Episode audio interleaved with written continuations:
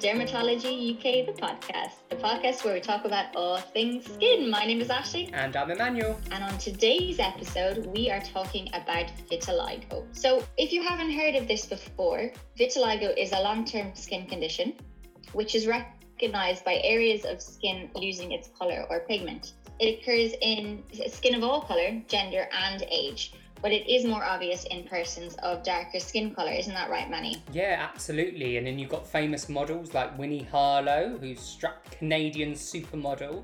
Uh, but today we're going to be talking to very special guest, uh, Doctor Ferguson. He is a consultant at Saint John's Institute of Dermatology at Guy's and Saint Thomas's in central London, which is one of the biggest dermatology centres in the U K. Uh, and he also heads the vitiligo service there. So we're going to talk to him all about all of the ins and outs of this condition. Yes, indeed. So I actually really enjoyed um, recording this episode with Doctor Ferguson.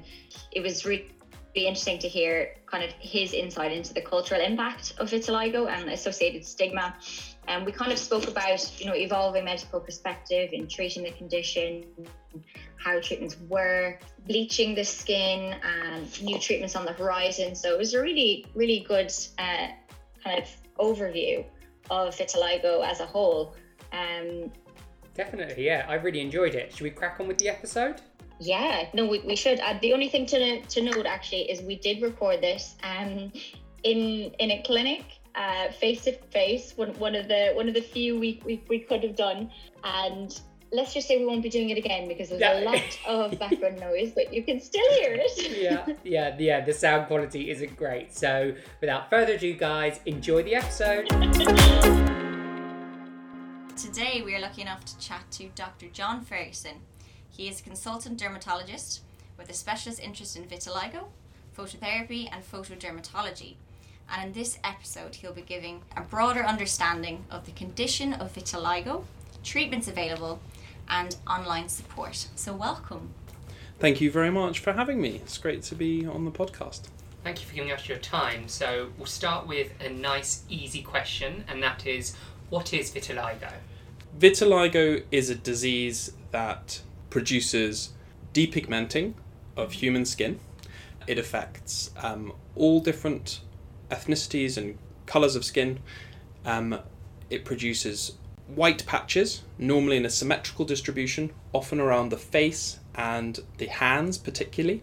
It's usually generalised, can cover patches of the whole over the whole body, and it can sometimes progress to being to covering the entire body. Sometimes it's only on one side or only on one part of the face. We call that segmental vitiligo.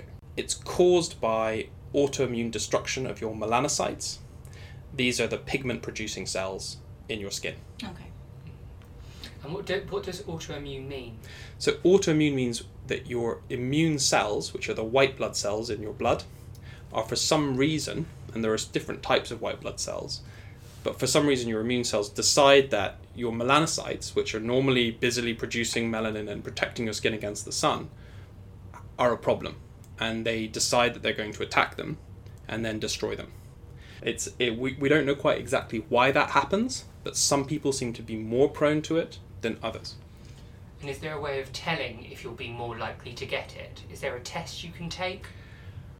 There's not a test you can take to see if you're going to be more likely to get it. Okay. Um, but probably the best guide to see whether you're more likely to get it is whether other people in your family have vitiligo. Okay. So you're slightly more likely to get vitiligo if other people in your family have it.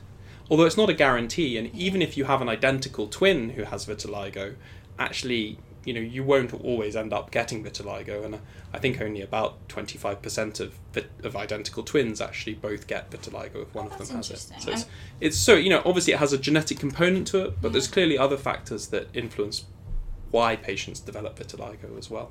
And would you most likely get it from birth, or is it further down life? It's normally something that I mean about twenty-five percent of patients are children, so they okay. get it you know before in their in their sort of teenage years, or sometimes you know even younger. Um, we have patients of you know three and up sometimes coming to see us, um, but the majority of patients are adults. Say if someone were to develop vitiligo, what would be the first treatment for them? What would they be offered? So most patients with vitiligo are offered either a topical steroid like elocon mometasone furoate often first, mm. particularly if it's on their body. Um, sometimes umovate ointment if it's on their face.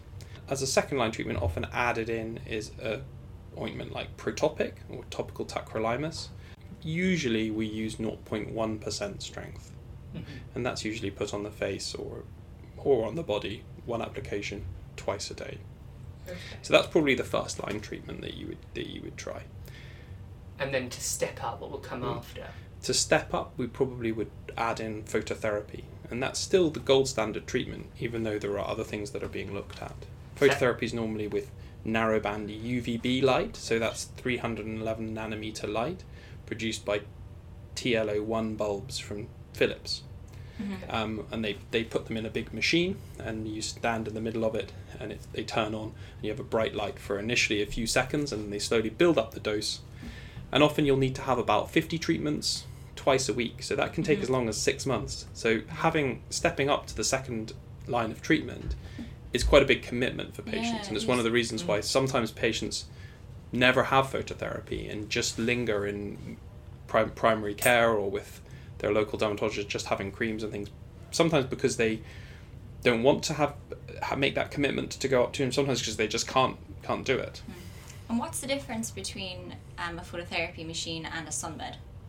So a phototherapy machine, so it's really the bulbs. The bulbs. So the main thing is really the, the wavelength that the bulbs produce. So most sunbeds produce broadband U V A light. That's really quite different. You know, those that's maybe more between three twenty and three sixty nanometers, and actually that makes a big difference in terms of how uh, likely you are to get burnt, how likely you are to get tanned, uh, and your risk of skin cancer. So mm-hmm. sunbeds, particularly if used over long periods of time, um, carry a big risk of skin cancer, whereas narrowband U V B doesn't necessarily carry the same risk of, of skin cancer. In actual fact, the long-term follow-up data for narrowband U V B used in a appropriate medical setting showed that it, it really is actually one of our safer treatments, and that the risk of skin cancer are really, really low for those treatments. So this may sound like a stupid question, but you mentioned about how with vitiligo there's a loss of the melanin, melanin in the skin. Yeah. Are you then more likely to get skin cancers in those areas that don't have melanin compared to those that do? Because obviously melanin does give you a small degree of S P F protection from the sun. So are you more likely to develop yeah. skin cancers in them? So that's a great question, and one, and you know, for a long, long time, it was always assumed that actually vitiligo made you much more at risk of skin cancer in mm-hmm. those areas. And you know, patients were always warned, you know, make sure you put sunscreen because you've got no melanin there to protect you from the sun.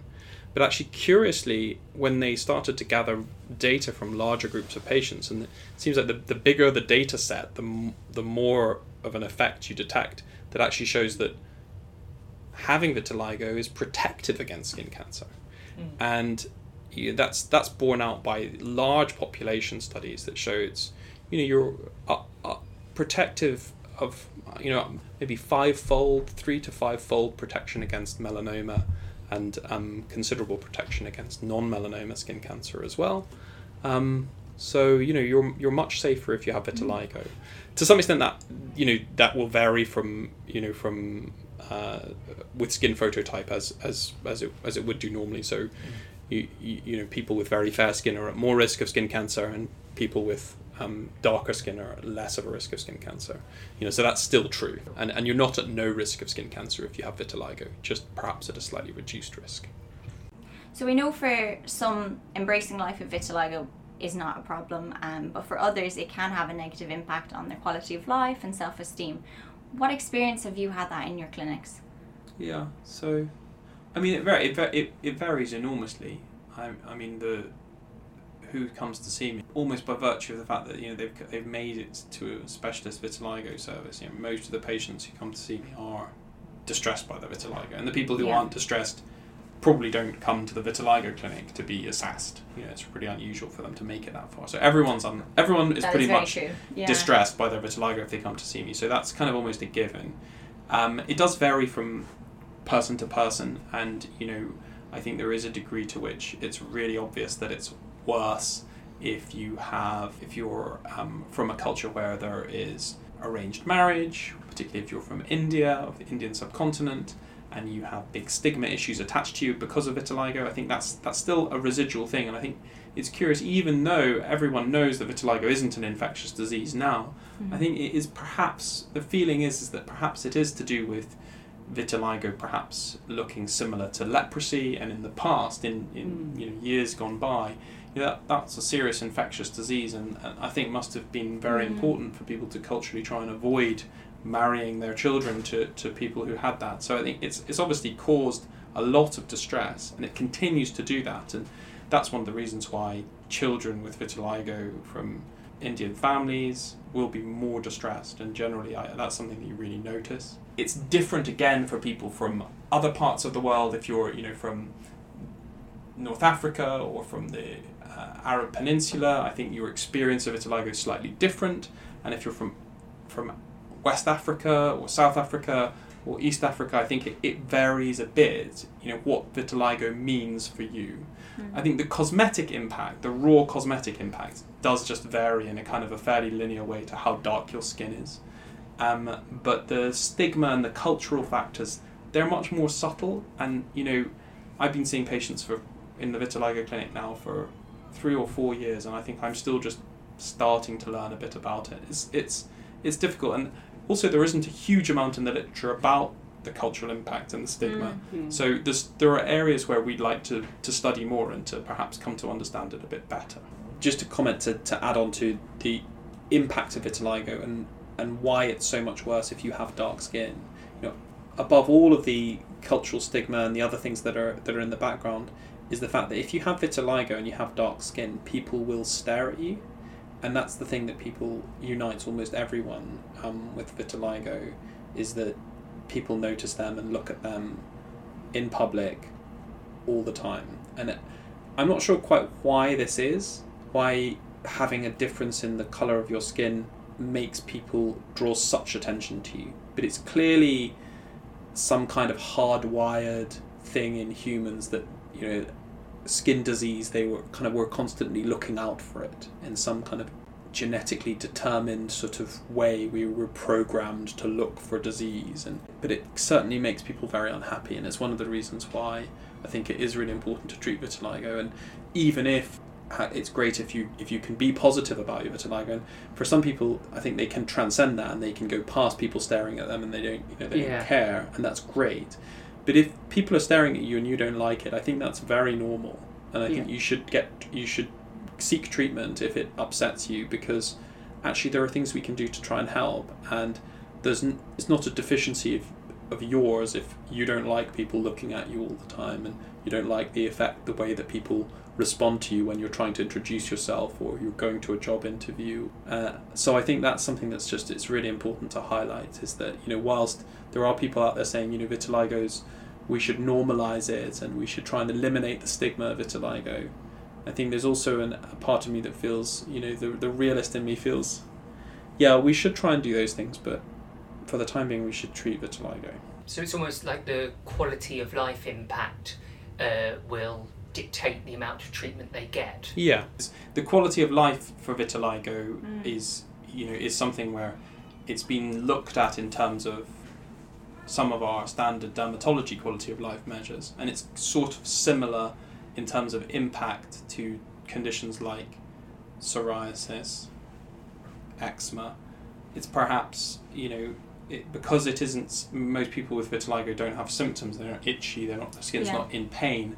I think um, it's marginally less impactful on people's quality of life because it's not painful, but it's only very marginal, because I think it's so cosmetically disfiguring for people that it causes a lot of distress nonetheless. Have you noticed a shift in the kind of narrative around vitiligo over the past decade or so? Because historically, I don't think it's been particularly well treated. Where do you, do you think? Do you notice now whether people are taking it a bit more seriously and there's more treatment options? Yeah, I think that's true. I think there's always been groups of people who've taken vitiligo very seriously, even yeah. if you go back to the eighties and nineties. And I talked a bit about Amsterdam. You know, there was a big skin pigment disease disorder unit there, and also in Bordeaux in Alan Taib's group and um, Mara Picardo, and these guys in, in Europe were already studying vitiligo and, and taking it seriously for, for quite a long time. But in the U K, I think vitiligo has perhaps been a little historically undertreated. Mm-hmm. We're sort of waking up to taking it more seriously now. And I mean, I remember even just going back fifteen years ago as a registrar in dermatology, there were definitely colleagues who would kind of say, oh, well, vitiligo, maybe, you know, just give them some steroid and there's not much we can do. And it's not worth giving them phototherapy because it won't work very well. It takes they take up a lot of time, you know, because it's six months of treatment and you can never get them to stop the phototherapy, and you know it might not be worth doing. I don't think that was like a sort of conscious decision to sort of not not take the disease seriously, but I think, you know, having treated a lot of patients now with vitiligo and seen them much better with that with these courses of phototherapy, I sort of feel like it probably was a mistake to make one rule for all the patients. Yeah. Um, when some of them, a third of patients who have narrowband U V B will really make a big improvement, and when you ask them whether they think it's worth it, they say, yeah, it's been terrific. So I think it's it's worth pursuing phototherapy treatment for vitiligo patients. I mean, you do have to warn people that it won't work perfectly for yeah. everyone. Um, and how, how do they know that it is working?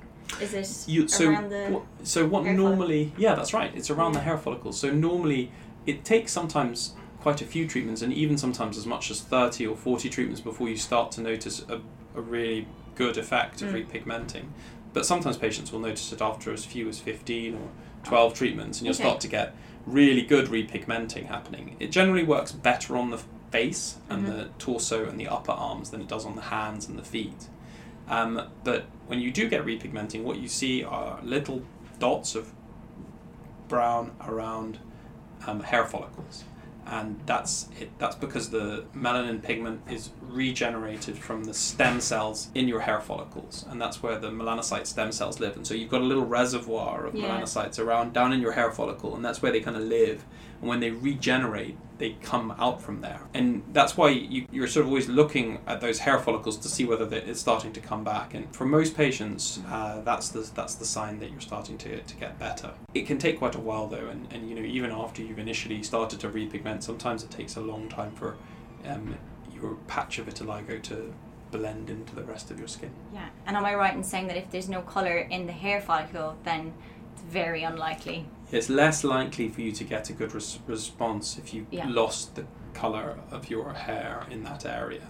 Yeah. Um, it doesn't mean to say if you've got grey hairs elsewhere that your vitiligo won't repigment, but if you've got white hairs in the area of vitiligo, mm-hmm. it definitely does tend to have a, a less good prognosis associated with it, because you don't have the reservoir of stem yeah. cells to regenerate mm. from. So without hair colour, that's one thing, but what about, so people with darker hair colours, yeah. would, am I right, correct in believing they would have more of those cells there than someone that's fair-haired or blonde? Yeah, so... Um, skin colour has, there are various variables that control skin colour. It's not, there, there's not just one thing that makes your skin lighter or darker. There are several different things that can kind of influence that. But to some extent, you know, it's it's really about the number of melanocytes and the amount of eumelanin, that's the brown melanin, um, that they're producing. The femelanin colour is the reddish colour that, you know, that you see in people with red hair. That's a sort of a slightly different pigment type that most people have, but you don't see it in most people because it's sort of blocked out by the by the browner colour. Ah. Um, so th- that's that's what sort of gives you gives you your your skin its colour normally, um, and it varies in different degrees. Yeah. Does treatment options change depending on how fair or dark skinned you are? So we talk we've talked about phototherapy. If you were somebody that was relatively fair-skinned, would you want to do phototherapy? Yeah, so that is an issue. So sometimes I think, and I do say this sometimes to people with fairer skin, that actually it might look worse before it looks better if you have phototherapy. And so, so I don't always do, do this because yeah. it does depend a bit. And actually, if you've got if you've got slightly Mediterranean skin, or you you know you tan very well in the summer, you know suddenly your vitiligo becomes very noticeable. I I will tend to, you know, try and be guided by the patient and what they want. So are there any comorbidities? So comorbidities, for those of you that don't know, are other medical conditions that we would associate with a disease. So are there comorbidities associated with vitiligo? Yeah, so vitiligo, uh, it doesn't, it isn't associated in terms of it's not, doesn't cause these problems. but it's associated in that they often happen at, to the same person, um, but they're slightly different disease processes normally. So the things that are really commonly associated with vitiligo, the most important one is thyroid disease, autoimmune mm. thyroid disease. And we see up to twenty percent of patients with vitiligo have autoimmune thyroid disease. And it's an important diagnosis to pick up on because that needs to be treated mm, and yeah. it, you know, leads to all sorts of different problems, and we want to we want to diagnose that. But there are other things too, so diabetes, psoriasis, eczema, alopecia areata, um, pernicious anemia. This is quite a common problem in vitiligo patients. You see this fairly frequently. A type, there's a type of anemia, similarly autoimmune, um, that affects the cells that help us absorb vitamin B twelve. And so some patients have um, a vitamin B twelve deficiency that's caused by pernicious anemia who have vitiligo. And so we we, we screen patients for, for B twelve deficiency. Um, and there are other rarer associations that are slightly commoner in the group of patients who have vitiligo.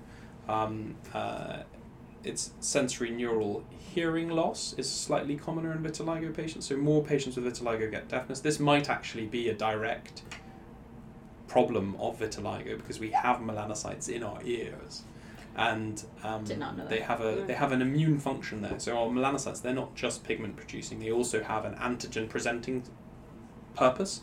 That means that they in they they are they kind of act as an interface between our skin and our white cells. Mm. It's probably one of the reasons why they end up getting targeted by mistake by our white cells, is because they kind of have this job of presenting antigens that they think might be suspicious from mm-hmm. the local environment to our white cells, who then kind of will sort of in, through some mechanism that we'll not go into, make a make a decision about whether or not to develop uh, antibodies to this antigen. And so in our ears, that's what they're doing. They they sit in the cochlea and the semicircular canals, the part of our, our middle ear, and um, they uh, uh, when they go when if they get damaged by, say, a vitiligo process, they seem to cause a, seem to increase the tendency to develop a, a, a type of sensory neural hearing loss. So we see that it's surprisingly common actually. Patients present with tinnitus or hearing loss, and you mm. you ask vitiligo patients about that. It's surprising how many of them have that. Um, similarly, it's slightly commoner to have, particularly in segmental vitiligo patients, where it's affecting their eye. There are, there are types of uveitis. So we have melanocytes on the back of our eye. And this is again for a slightly, slightly not to protect us from the sun's radiation so much on the back of the eye, although it does do that. But it's really to allow this to stop re- internal refraction inside your eye. So when the light comes in, you want it to just go to go into your pupil and not to bounce around inside your eye too much. So by having pigment along the back of your eye, it kind of absorbs all the refracted light that is bouncing around inside your eye, so that you just get the picture and you don't get too much interference, if that mm. makes sense. Yeah. yeah. So that's why when you if you have no pigment in your eyes, that's why albino patients, they often have a squint and those pink, you know, the pink eyes that you see in people with albi- with albinism. Yeah. The reason they have that is because they don't have that pigment to stop the interference in their eye. So they have poor vision as a result of that, and develop and, and find it difficult to focus on things, and so they develop a strabismus often. So do you like to screen your patients annually for thyroid problems, or is it something so just, their G P I, does? I screen them. I so I screen patients for diabetes, I screen them for thyroid problems and other things um, when they come, come in um, and see me for the first time as a new patient. Yeah. And then um, I, I think with vitiligo patients, it's probably sensible to screen them annually for thyroid disease, because I think thyroid disease is particularly common. Mm. I think the other things, you know, which we test for, some of the other things are, and the other things that are perhaps associated, some of them are really rare, like myasthenia gravis and other things that are very unusual. You probably is not worth screening someone for annually. Um, you certainly notice p- things like pernicious anemia. You'll notice because full blood counts get done fairly regularly. Yeah. Um, but yeah, it might be worth doing a full blood count and a B twelve and a thyroid mm-hmm. function um, fairly regularly, I'd say, for patients with vitiligo, just to check, even if it's every couple of years. We don't normally screen children as as as much for associated conditions. Um, okay. Partly, I think, just because uh, I think they don't like having their blood tests done. Mm-hmm. Um, but uh, but we, we do still, I, I do think it probably is worth keeping an eye on children and yeah. doing, as soon as they can tolerate their blood tests. I mean, I don't think that it's necessarily, if some, if a, a four-year-old comes to see you with a patch of vitiligo, insisting that they had a screen for some associated autoimmune conditions that yeah. they probably don't have. It's harder to justify than for an adult who just puts their arm out. Yeah. You know, yeah. so I think, you know, but once you get to about nine, ten, eleven, they normally they'll go along with it. Like, but it varies. So there are still some forty-five-year-olds who are pretty pretty worried. And what about diet? Is there any link? There are, there are some ideas about diet and vitiligo. I think the most important thing to, to sort of remember with vitiligo is that even if there is a link between diet and vitiligo, it's not well enough understood yet for us to really be able to give advice about what to avoid and what to do in a really scientific way. Mm-hmm. We know that antioxidants, so foods that have antioxidant in them, and some um, plant and herbal extracts in them with antioxidants, can be useful. So sometimes I do encourage patients to take some herbal supplements like Polypodium leucotomos, which is a tropical fern that's an antioxidant. Um, and that's HelioCare tablets, so some patients take those and that can be helpful. But in general, I tend to downplay the link between food and vitiligo because there's not very much information about it. It's a kind of area where it would be nice to study. I think food, I think diet and disease is always difficult because... Yeah, it's always yeah. something people want to know. Well, it's, it's tricky because I think it's also difficult, diet and disease, skin disease, because there's always this feeling of like, how easy is this to study? You know, like everyone's so diet's different. Yeah. People say they're doing one diet when they're yeah. actually doing another. Yeah. Mm-hmm. People like so have monitor? their diet changes all the time. This whole idea and, of like, eating clean and all that. Oh stuff yeah, there's all well. sorts of things yeah. that, and they kind of come and go. And there's like paleo, this That's, and yeah, you yeah. know, Atkins Definitely. that, and so it's it's hard to it's hard to really I think do a scientific experiment around diet and skin disease. Yeah. yeah. But antioxidants, there's a bit of a feeling about those. So. Do you yeah. find that, do you ever get patients referred to you and actually come here, they're like, I don't want treatment, I'm happy with my skin? Yeah, I think... It's I unlikely think, though, because G Ps don't refer... I think, easily. To be honest, I think it's. It, I think that does happen occasionally where you've got someone who's extremely motivated and really keen and, you know, they're they just say, well, you've got this problem, you need to get help, I'm going to refer you, you know, you need it. And the patient's quite nice and pliable and goes...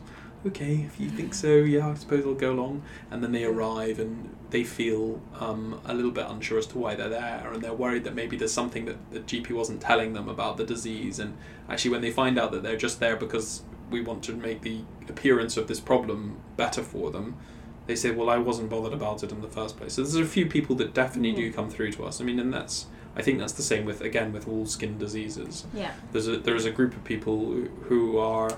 Um, either psychologically very robust or, you know, um, just have learned to live with something that they don't, they've decided they don't want to treat it. And in some ways it's it's quite understandable. If you, you know, if you can get over something and you learn to tolerate it and you, you, you don't, you no longer notice people looking at you or in the street or whatever, and or you feel that they don't look at you that much and you don't really get bothered.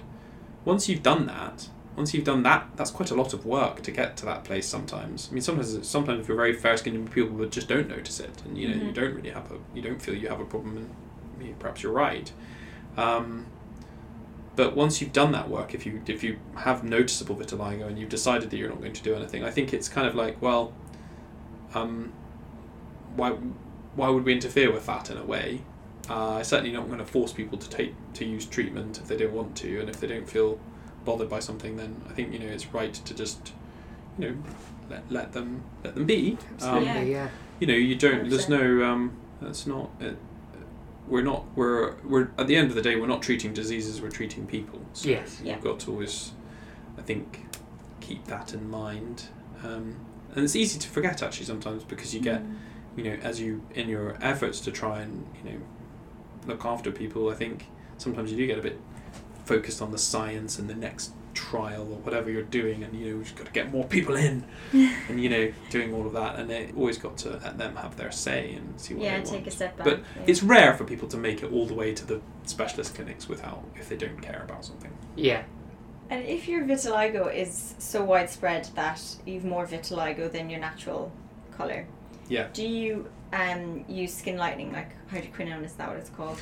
Yeah, so we do sometimes. I mean, monobenzyl ether of hydroquinone is the is the treatment, mm. and it's it is it's used here and all over the world to depigment patients. Um, it we tend to tr- always try and encourage patients to repigment first, mm-hmm. particularly if they have you know if they're presenting quite early and they have minimal percentage of their body surface area involved. But if someone has very extensive vitiligo, sometimes if patients have tried other treatments without results, or if they really just are absolutely sure that they what they want to do is depigment their skin, we depigment their skin, uh, mm-hmm. and it works pretty reliably, actually. Essentially, what it does is provoke vitiligo in the areas where the skin's still normal, and cause the autoimmune process to spread more more more extensively. So you're kind of stimulating the disease in a way, right. and that's how it works. You're not. People talk about bleaching of the skin, but that's not actually mm-hmm. what you're doing. What the M B H does is it goes into your melanocyte, because it, it looks a bit. This is a bit. This is a bit sciencey. It's good, I like it. It looks a bit like tyrosine. So tyrosine is the precursor molecule. Um, tyrosine's a, an amino acid. Okay. Okay. And tyrosine is the precursor molecule from which um, melanin is produced. Okay. And tyrosinase is the is the sort of enzyme, and it goes through various different stages. But that's the precursor, and it turns into melanin, and then it gets and then melanin is is a polymer, and when it produce gets produced as a sort of big polymerized pigment. Okay. So it's it's not quite a protein because it's just one thing repeated and repeated, but it's kind of like that. And it's a it's this pigment that that's, that's there. The M B H looks enough like tyrosinase to kind of basically get smuggled into the melanocyte. And it's kind of like if you were making, I don't know, you were in a factory and the, someone replaced the one of the parts with something that looked a bit like it. And you were trying to make radios, but actually instead of an aerial, you had like a big long piece of straw or something. And essentially it starts to come out wrong. And it's the whole thing's wrong, and then the polymer's all wrong, and it clogs up the melanocyte, and then the melanocyte gets really stressed and doesn't know what to do, and then it starts to produce these proteins called damage-associated molecular proteins, and those recruit in your white cells. So your immune system kind of charges in because it sees that the melanocyte's stressed, and it thinks, well, this must there must be a problem here. Mm-hmm. Either the melanocyte's turned into a cancer, or perhaps it's you know, found a new, it's found a new, is perhaps infected with something, or who knows, and the immune system kind of gallops in to try and save the day. But instead, it, what it ends up doing is, is destroying the melanocyte, and then it does that more and more. And the more M B H you put on, ah. the more it'll destroy your melanocytes, because it's just clogging it up. And so, you know, that, that's that's how it's how it works. So you have to be kind of careful with doing something like that. Yeah. You know, you also have to be careful in patients, you know, that they might don't spread it to their family.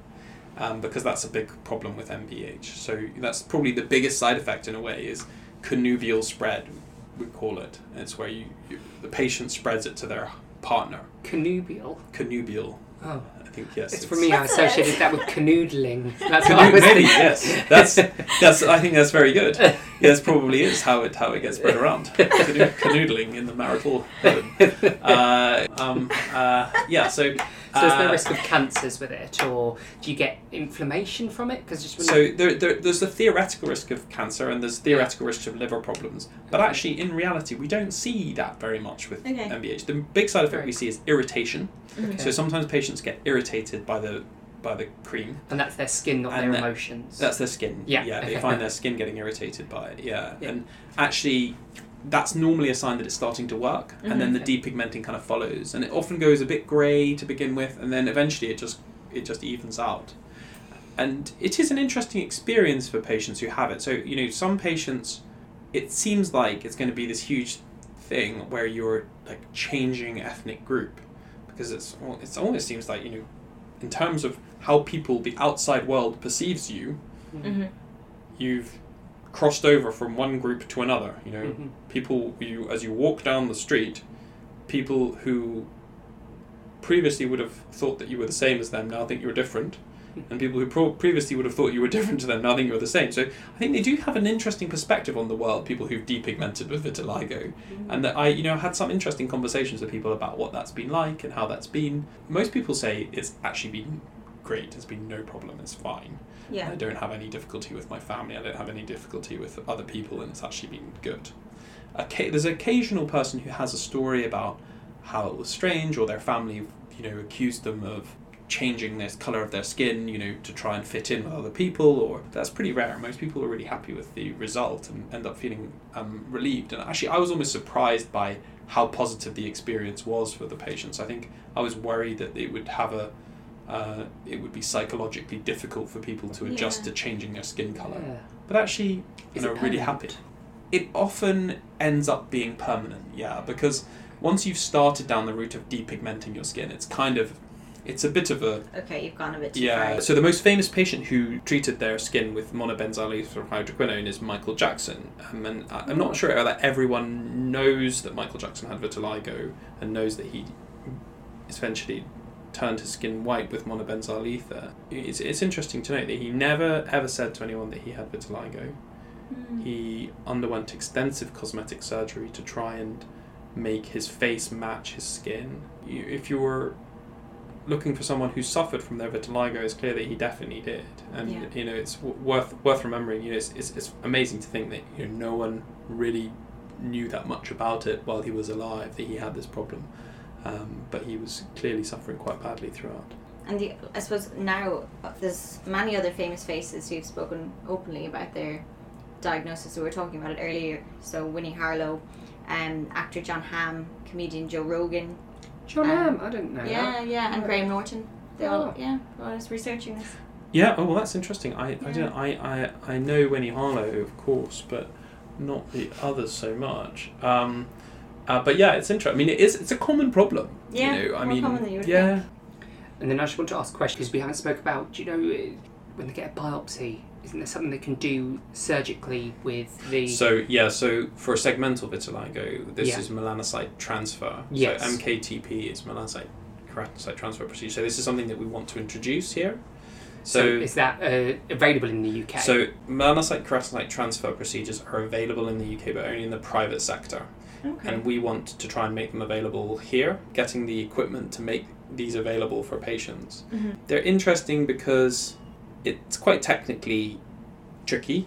You have to take a biopsy from someone's leg, mash it up, add this tryptase enzyme that breaks down their proteins, and then spray the melanocytes substrate onto the skin after you've kind of prepared it with laser or abraded it so that it's kind of slightly raw, mm-hmm. and you've revealed the area of vitiligo sort of surface. And then you spray the melanocytes on, and then they kind of take root in that area. So you're sort of transferring them from one part of your body where there's no vitiligo to a part where there is vitiligo. Mm-hmm. But it only really seems to work well for patients who have segmental vitiligo, but it doesn't work very well Is it for generalised vitiligo. The procedure. Yeah, well, it's it's be a bit painful afterwards. For it's a bit like if you had a very bad graze. Yeah. Something like that. Um, but yeah, they're done all over the world. Um, they do do them on, on Harley Street here, and we'd like to introduce them in the N H S. Oh, wow. um, yeah, so we're we're kind of behind not having it available yeah, to definitely. the public here, and and, and it's yeah, it's also available in the U S A, and you know, so people people do do it everywhere else in the world. So we should be doing it in the U K. And is there any support online or otherwise for, for patients who come through your service or who are home listening right now? There's a great support group, um, Vitiligo Support U K. The Vitiligo Society is one of the older um, and more established vitiligo. Um, sorry, dermatology charities in the U K. For people who are interested in kind of up-to-date research, um, John Harris, who's a um, professor at the University of Massachusetts in the States, has a great blog at the University of Massachusetts Vitiligo website, which is quite worth reading if you're interested in the scientific stuff. Oh, fantastic. And um, the only other thing is the skin camouflage clinic. Do you... So, yeah, skin camouflage can be really helpful for some patients. There's no science behind saying that what I'm saying, mm-hmm. but I think some for some patients it's nice to have a break from having vitiligo, and skin mm-hmm. camouflage can do that, because it can be, if it's if you get trained by an expert, it can be really, really amazingly effective. The problem is, is it takes a long time. It takes a lot of effort. Mm. You know, if you're if you've got vitiligo on your hands, for example, it will tend to come off anyway. And so it's kind of, it has a it has a value, and it's particularly good for facial vitiligo. Yeah. Uh, and if you're used to putting on makeup and you know you're you're good at it, it can be brilliant. Yeah. And I'm I'm right in saying that there's clinics right across England, and you can self-refer. Yeah, so yeah, so you can you can get in touch with Changing Faces, and you can self-refer on their website, um, and that's the best way to do it. Um, there are there are of course, you know, there are independent makeup it's artists and people it? that will that can that can help you too. Um, yeah, and we can put up can we put up a link on the website? Is there? Yeah, a, yeah, definitely. We put up a link to yeah. um, with all these support that you've mentioned. To those yeah. things, yeah, that's. And so what would be your final take-home message for those listening? Um, so vitiligo is uh, a serious autoimmune skin disease that affects about zero point five to one percent of people, mm-hmm. but it sort of disproportionately, the burden of psychological distress from vitiligo is carried by people with darker skin types. And for those groups, I The, my message would be, you know, if you want treatment, seek it and get referred into dermatology and ask for your treatment, because you're entitled to it, and we should be we should be treating vitiligo. And there's quite a lot we can do. Don't listen to anyone that says there's no treatment for vitiligo, or, you know, vitiligo is not worth treating, it'll just come back. You know, I've heard that lots of times when I was training, and, and I think it's the wrong approach. We have to mm-hmm. take it seriously. Fantastic. Thank you so much. Thank you. It's sounded a bit cheesy in the end there. It's no, no it didn't. It's been fantastic. It. Thank you so much.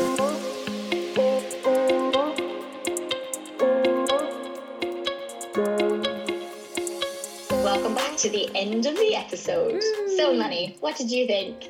I really enjoyed our chat with Doctor Ferguson. He's got such a good way of making information so relatable.